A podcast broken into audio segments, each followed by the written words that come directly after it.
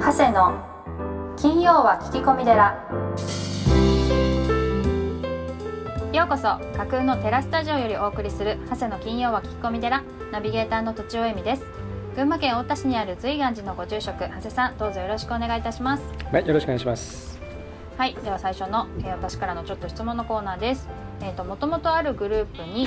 えー、新参者として参加するようなことはありますでしょうか。その時に心がけていることがあったら教えてほしいです。なぜならちょっと私がですね、そういうのに入るのが苦手だからというのがあります。よろしくお願いします。はい、あのー、とちおさんのなんか今の状況が目に浮かぶようで、はい。あれですか、 あのバレーボールのチームですか。あ、そうですそうです。あの部活で教えることになったって言ったと思うんですけど、はいはい。あのちょっとまあ馴染むっていうことを自分で気をつけないといけないのかなと思ってただただやってても信頼関係ができないなというふうにちょっと感じていて、うんうん。はいなんか心がけが必要なのかなとちょっと思いましたとちおさんってあれですか、こう性格判断とかはいそういうのって結構使われます？えーっとですねストレングスファインダーとかうん。ご存知ですかね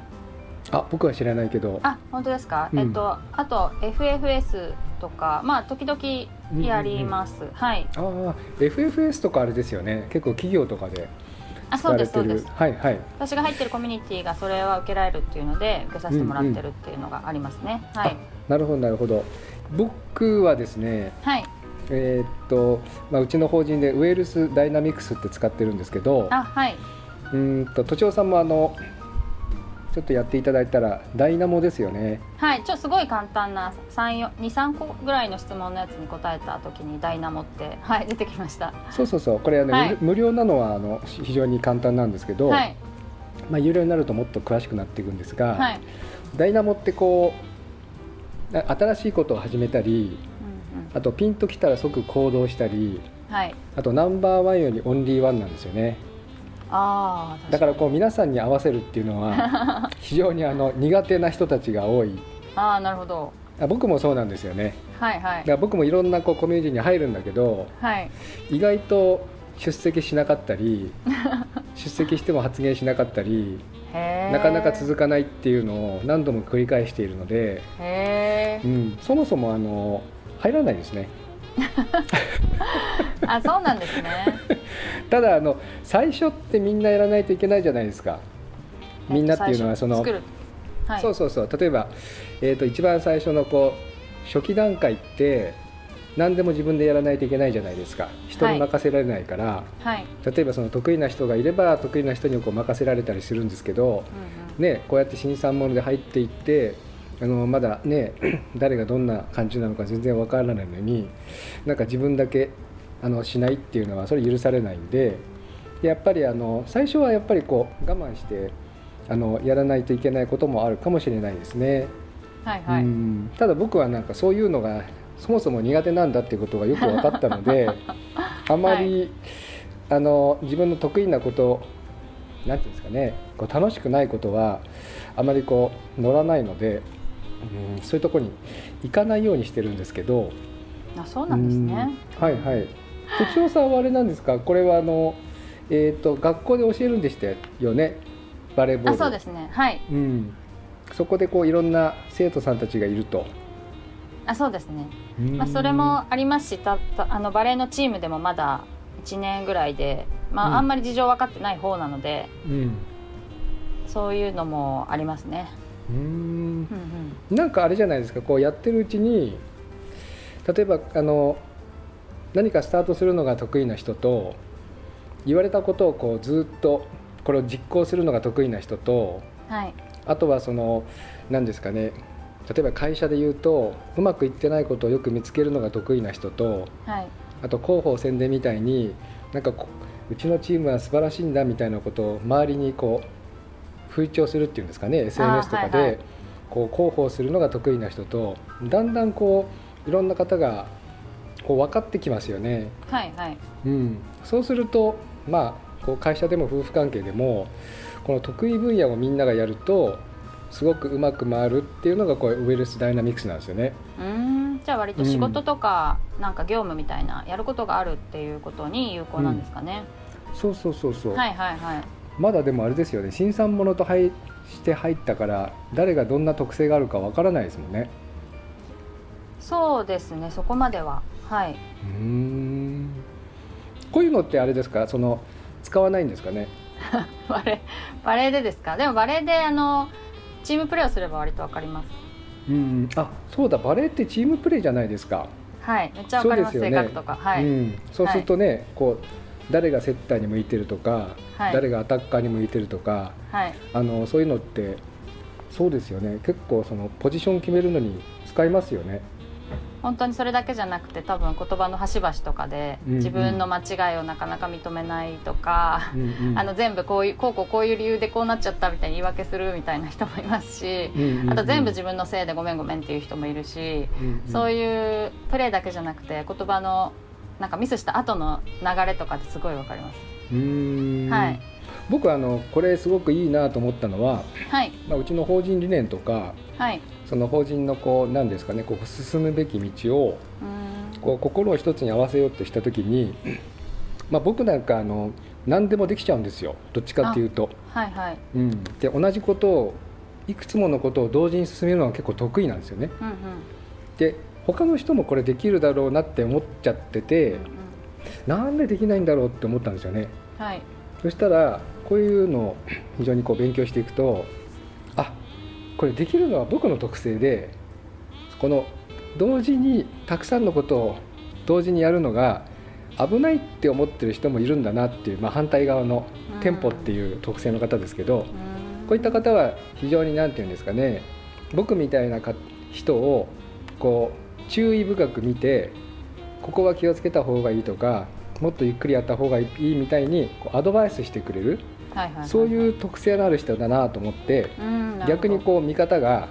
なんで僕のこと分かんないんだろうっていうよりもあ大事な人だなっていうのが非常に分かって、はい。うん、あとこうダイナモってどっちかっていうとそ外向きなんですよね、ああはい。ううんん、常にこう外向いてるみたいな。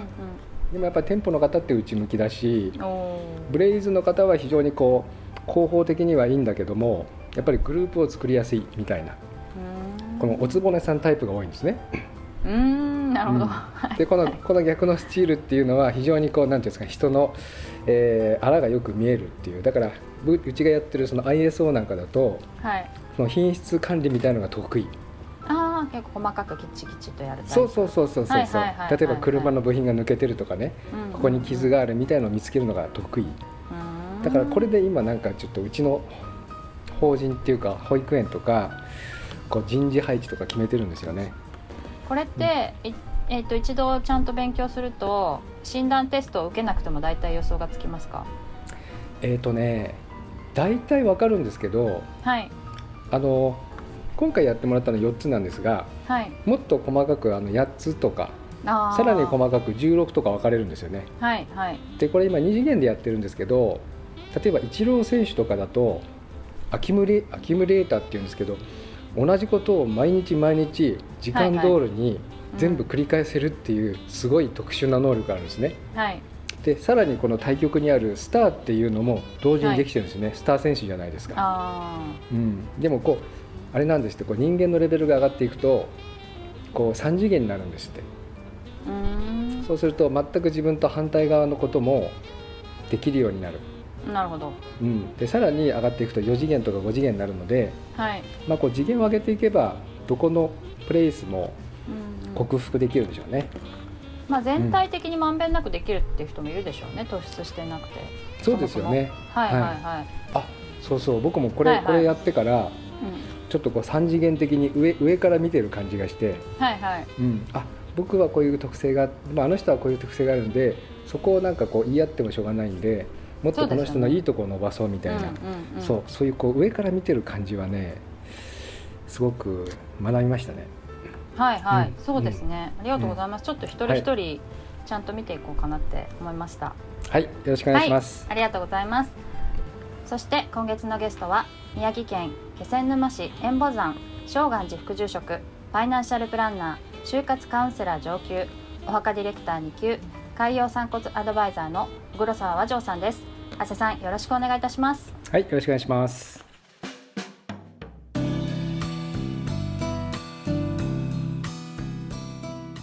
今月のゲストは宮城県気仙沼市遠保山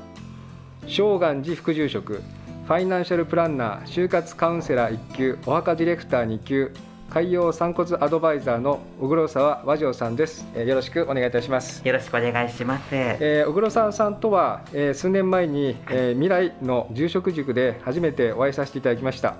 同じ曹洞宗ということでいろいろ情報交換させていただきテレビ朝日の「ぶっちゃけじ」というバラエティ番組でもご一緒させていただいた中でございますうちの子ども園にも毎年小黒沢さんから、えー卵からですね孵化させたメダカやカブトムシをたくさんお送りいただいており、えー園児たちがいつも、えー喜んでおりますまた最初の書籍「最高のお葬式最高の極陽」えー KK ベストブックにもインタビューを受けて、えー登場させていただいております、えー今回はあ大変勉強熱心で書籍も、えー出版されている小黒沢さんに震災で被災された、えー気仙沼市をお本日ご案内いただきました、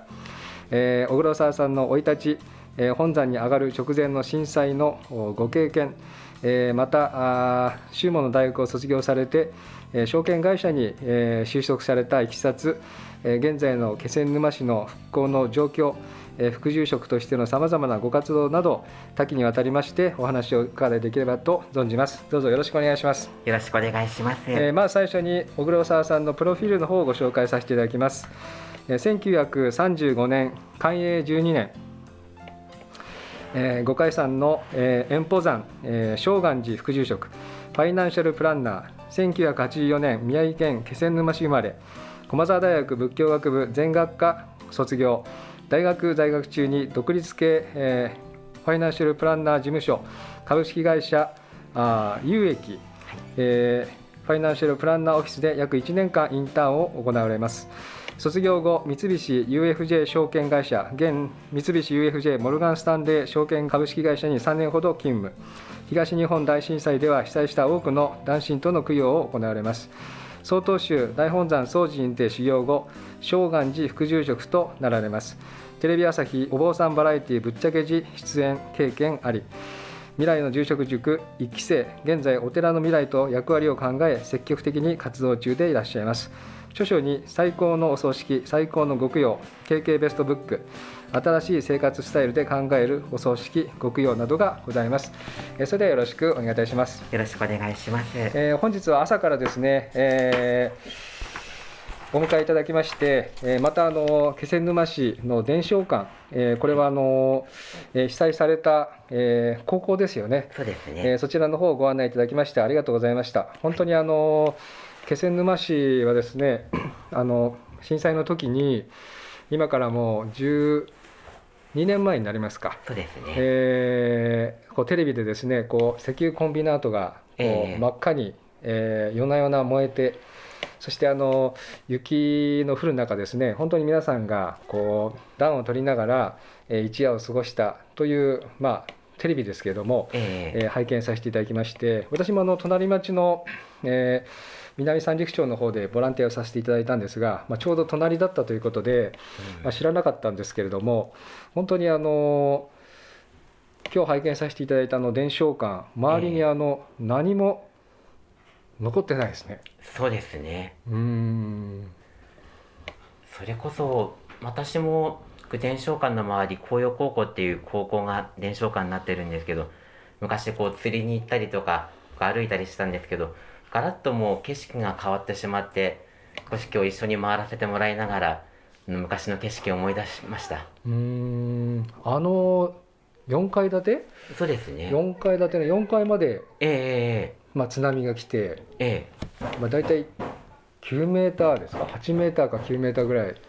ですね4階までですからかなり高さありましたもんね、はい、で屋上に逃げた方が、ええまあ、助かった160名そうですね近い方が確か僕もテレビでええ拝見したと思うんですけども、うんなんか雪降ってましたよね。ですね本当に寒い日で翌日あたりかなこう雪を降ってたっていうのを覚えてますね、うんうんありがとうございます。あのーまず最初に小黒沢、まあ、和尚さんいつもこう、和尚さんとお呼びしてるんですけど、和尚さんでよろしいですか、はい大丈夫です、はい、和尚さんのですね、はいえっ、と生い立ちをちょっとはあの、お聞かせ願えますでしょうか。そうですね私はもう生まれが気仙沼でで高校までこの気仙沼で暮らしてましたその後その大学駒澤大学の仏教学部に進学させてもらってでそこから普通でしたらこうすぐ本山に行って仕事行かれる方多いんですけどなぜか私こう就職活動を必死に当時やってましてでまあこのご縁がありまして三菱 FJ 証券今の三菱 FJ モルガン証券こちらで約3年ほど働かせてもらいまして、まあ、その後こうえ生涯本山大本山掃除で修行をしてそれでまあ戻ってきたというような流れでございます、うーんあのーまあ先ほどお話しした震災の時はええ本山に行く前そうなんですまあ先ほど冒頭の紹介でもいただきまして、ええまあ、震災の方の供養というところ、ええ私が特に大きかったのが、えっと、震災の直後の亡くなった方の供養うんあとは戻ってきたからの一周期などの年会期の供養こういったところを一番お仲さんの供養させてもらいましたうーんどんなその震災3.11の時はどどこにいらっしゃったんですか私ちょうど地震が来た時は今いるこのお寺の建物の大広間にいてで、まあ、ものすごいこう揺れがあって広間からパッと出てからあの建物の外にいたんです本当になんかこう船の上にいるのはゆっくりゆっくり揺られるような感覚があってうんそう思ってたらしばらくしてこううーっとあの防災の無線かななりましてその時に言ってたのが震度6の大津波警報になったのかな私生まれて今まで大津波警報で、あすみませんあの高さがえっ、と波の高さが6メートルっていう方の大津波警報ですね初めて聞いたんであ本当どうなるのかなってことを思いながらそれで少し心配してあの建物の目の前に出たんで今日あの写真も撮りましたけど、うんうんそれでもうずーっとしばらく見てたら波が来る様子が見えてきてで急いで逃げたっていうのが今でも覚えてますうんうーんお寺までは来なかったんですねそうなんです2軒手前で泊まりました2軒手前っていうのはええそこそこら辺へそうですそうですそこにああの右側にある家の手前の田んぼで泊まりました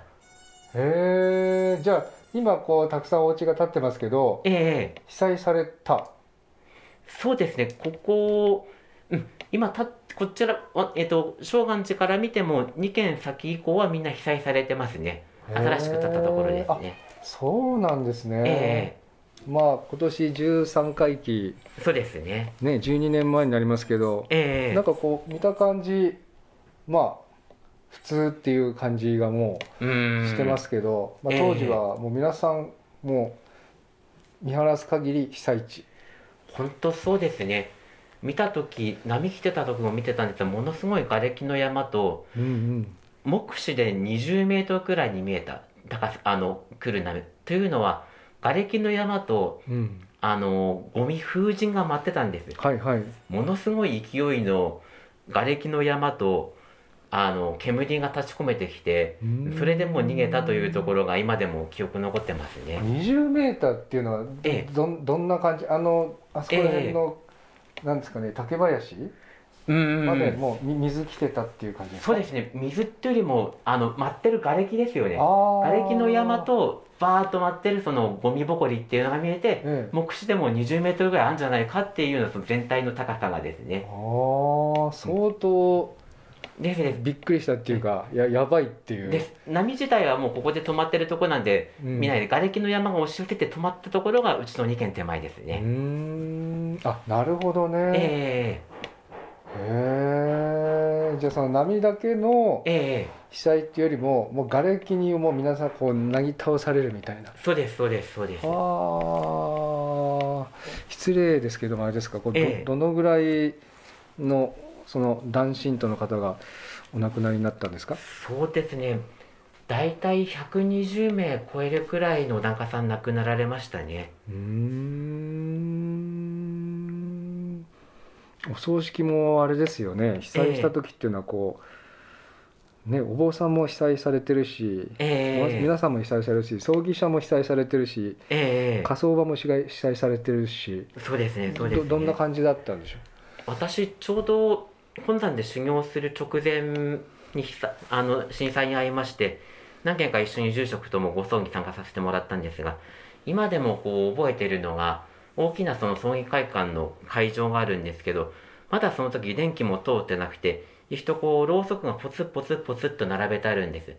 それがその会社のあの会場の中です。うんで、そこの奥に行くと、いつもはこう、荘厳な明かりの中に、個人さんの遺影がありまして、うんのご遺骨、お骨が置かれて、骨盤置かれているんですけど、バーっと棺が一面に並んでまして、でこのご遺族の方たちも、喪服も着れないような状況でこう、半分泣きながら、その前でこう、お経を唱えたっていうのが、私が一番記憶に残っているご葬儀ですうね。んまあじゃあもうこう参拝者もいないしそうです、そうです。参列者もいないしええもう本当遺族とえお坊さんだけみたいなえそうですね、そうですね。ああそうですよね160名え120名。 120名、ええああそれでも大変でしたねそうですねうー。んなんか書籍の中で凄まじい葬儀っていうふうにえ書かれてたんですけどもえ、ええやっぱりそうでしたか。なかなか当たり前の葬儀が普段経験はしてるんですけど、うんあの棺が並ぶ中でその人もご遺族の方ももう半分泥だらけのとこで来てるんです。うん自分も被災されたところでこうお経を上げながらっていう、ああいった経験がもう、まあ、したくもないですし、なかなかなかったですね。うーんそうですよね。ええうーんあのーまあ今日もええっ、と伝承館さんえで、えそのまあビデオですね。そえのえ被災された時の津波の様子とか、ええあとは最後出口のとこですかね。こうえーと見学に来た方たちのえうーええんとあれは修学旅行ですかね。皆さんのこうえうんポストイットがたくさん感想文が貼られてあて、りましたで最後そのビデオのところでえあれは中学生の卒業式ですかね最後うのんその当時をね読んでえありましたね。 NHK でも放送されたという方えのやっぱりあの今でもねこうグッときますし、し、うんもう本当にあの何ですかねこう、ええ天変地異の凄さというかそうですね。今までの生活がこうね180度うんうんうん。ひっくり返ってしまうっていうそうですそね。ういう経験を皆さんされたわけですけど、ええそ、の和女さんにとってええ震災で何かこう変わったことってございました震災経験されて。そうですね私それこそお坊さん生活イコール震災と震災後っていうようなところでその変化をひたすら見ながらこう檀家さんが家もなくされたところで仮設住宅で暮らされてる方も多かったですし本当にこれからどうなっていくんだろうっていうところを不安を思いながらこう本山で修行をさせてもらったり戻ってきてからっていうところ感じている、うん、その中で一方で今11年2年経ってきて一歩ずつですけどこうそれぞれ皆さん新しい住まいもできたり地域でこう街づくりのこ人もこう頑張ってたりとか新しいチャレンジもしている良くも悪くも震災が来て新しいチャレンジ新しい生活がそれぞれ始まっているなっていうところでじゃあ自分が本当この地域お檀家さんに対してとか地域で何ができるかなってことを考えるっていう多分震災というのが自分の中で大きなきっかけになってるなっていうのは思ってますね。あのーえまあ、気仙沼っていうとそええのカツオとかですね,、そうですねあとサンマとえか、えまあ、あの有名ですけども、先ほどあの、まあ、同級生の方もこうええ漁師で、地元に戻ってきた人はあまりいないっうんておっしゃったんですが、ええその震災後のええ気仙沼市の方のえ何ですかね、ええ生活っていうのはええどうなんですか元へ戻ってるんですかえ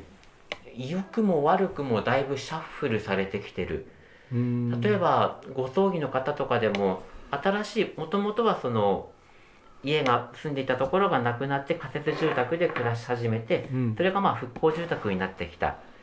例えばその今また人間関係が変わってきて2軒3軒の隣までは分かるんだけど昔みたいなご近所生活ができなくなってきたよねっていう方もおられたりうんうん、結構それぞれの状況新しい生活は始まっていく一方で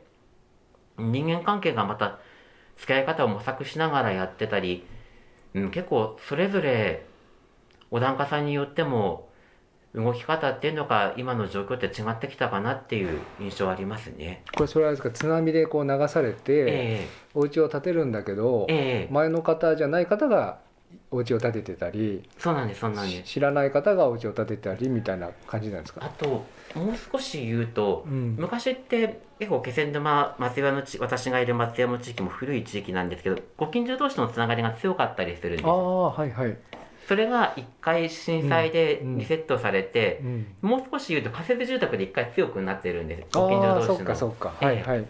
でそれがまた家を建ててバラバラに暮らし始めてそのつながりもまた変わってきているっていうあああそうだねずーっとそこにいらっしゃったわけじゃなそうなくんでてすそうあなっんちですこっちに皆さえんえ移動されながら、えまた定住されたっていえうそうなんですそうなんあであそっかそのプロセスがねすそうなんで普す、通じゃないですもうんね、ん、うん若い人たちはある程度適応しやすいかなとは思うんですけど、うんうん上の方たちとかやっぱり聞いてるとどうしてもあの引きこもりがちになったりとか、うんうんテレビが友達になったりねみたいな話とか、うんそういったところを肌でも感じてますうーね。んでさらにねコロナですもん本ね当、そうですねそうですうね。ん今日もなんか伝承館の前でね、たくさんの方があのええグランドゴルフですかね、そうですなね。んか大会があったような感じええでしたけど、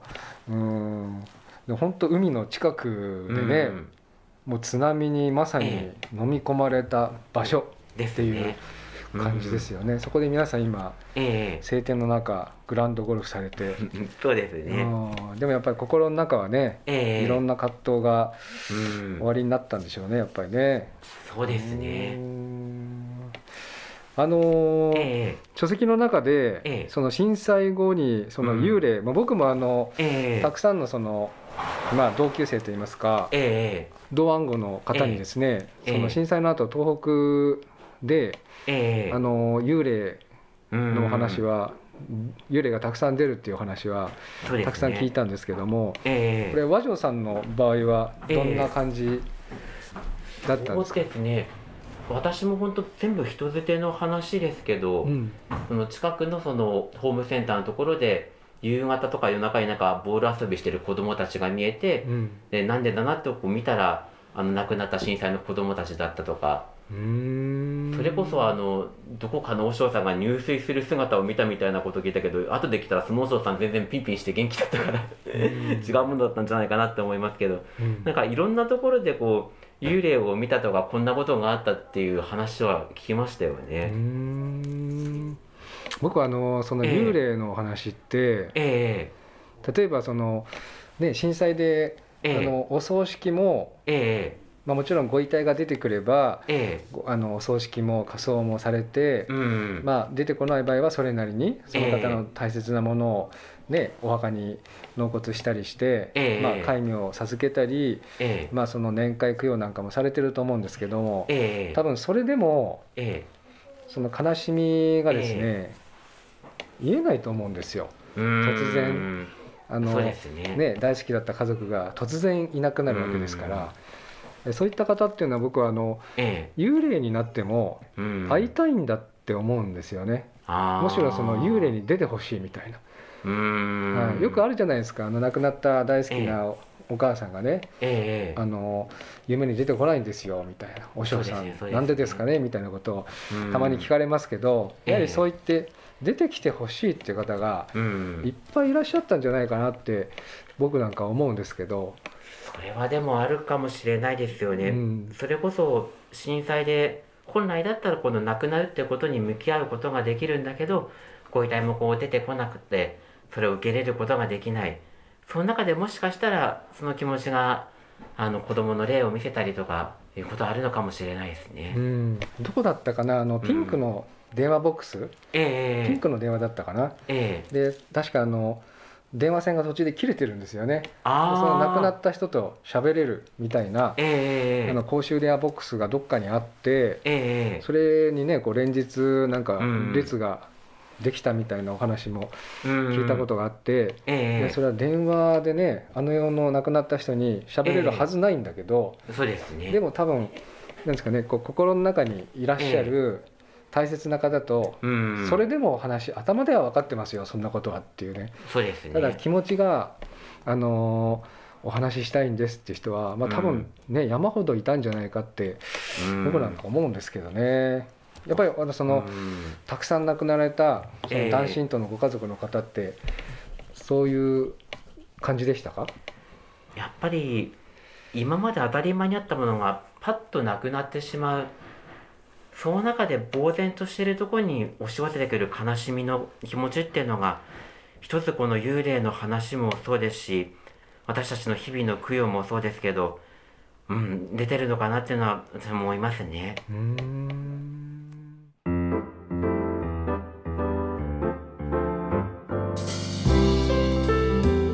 ここでお知らせがあります来たる3月18日土曜日午後1時より瑞岩寺本堂にて青森県恐山院大南直斎さんによる講演会前奏が教える心が楽になる生き方を開催いたします申し込みはすべて瑞岩寺ホームページ www. 瑞岩寺 .com より受け付けております皆様のご参加をお待ちしております今週も長谷の金曜は聞き込み寺をお聞きいただきありがとうございました長谷さんや番組へのご質問ご要望などは宗教法人随願寺ホームページまたは社会福祉法人森田睦美会のお問い合わせフォームよりお送りください URL はポッドキャストの説明文をご覧ください人生相談はもちろんお寺や葬儀法事お墓のことや子育て介護など生活に関することもお待ちしております瑞岩寺と森田睦美会は群馬県太田市札幌市横浜市鶴見区東京都東池袋において保育園こども園児童クラブ放課後デイサービス特別養護老人ホームグループホーム障害者支援事業など幅広い分野をサポートしております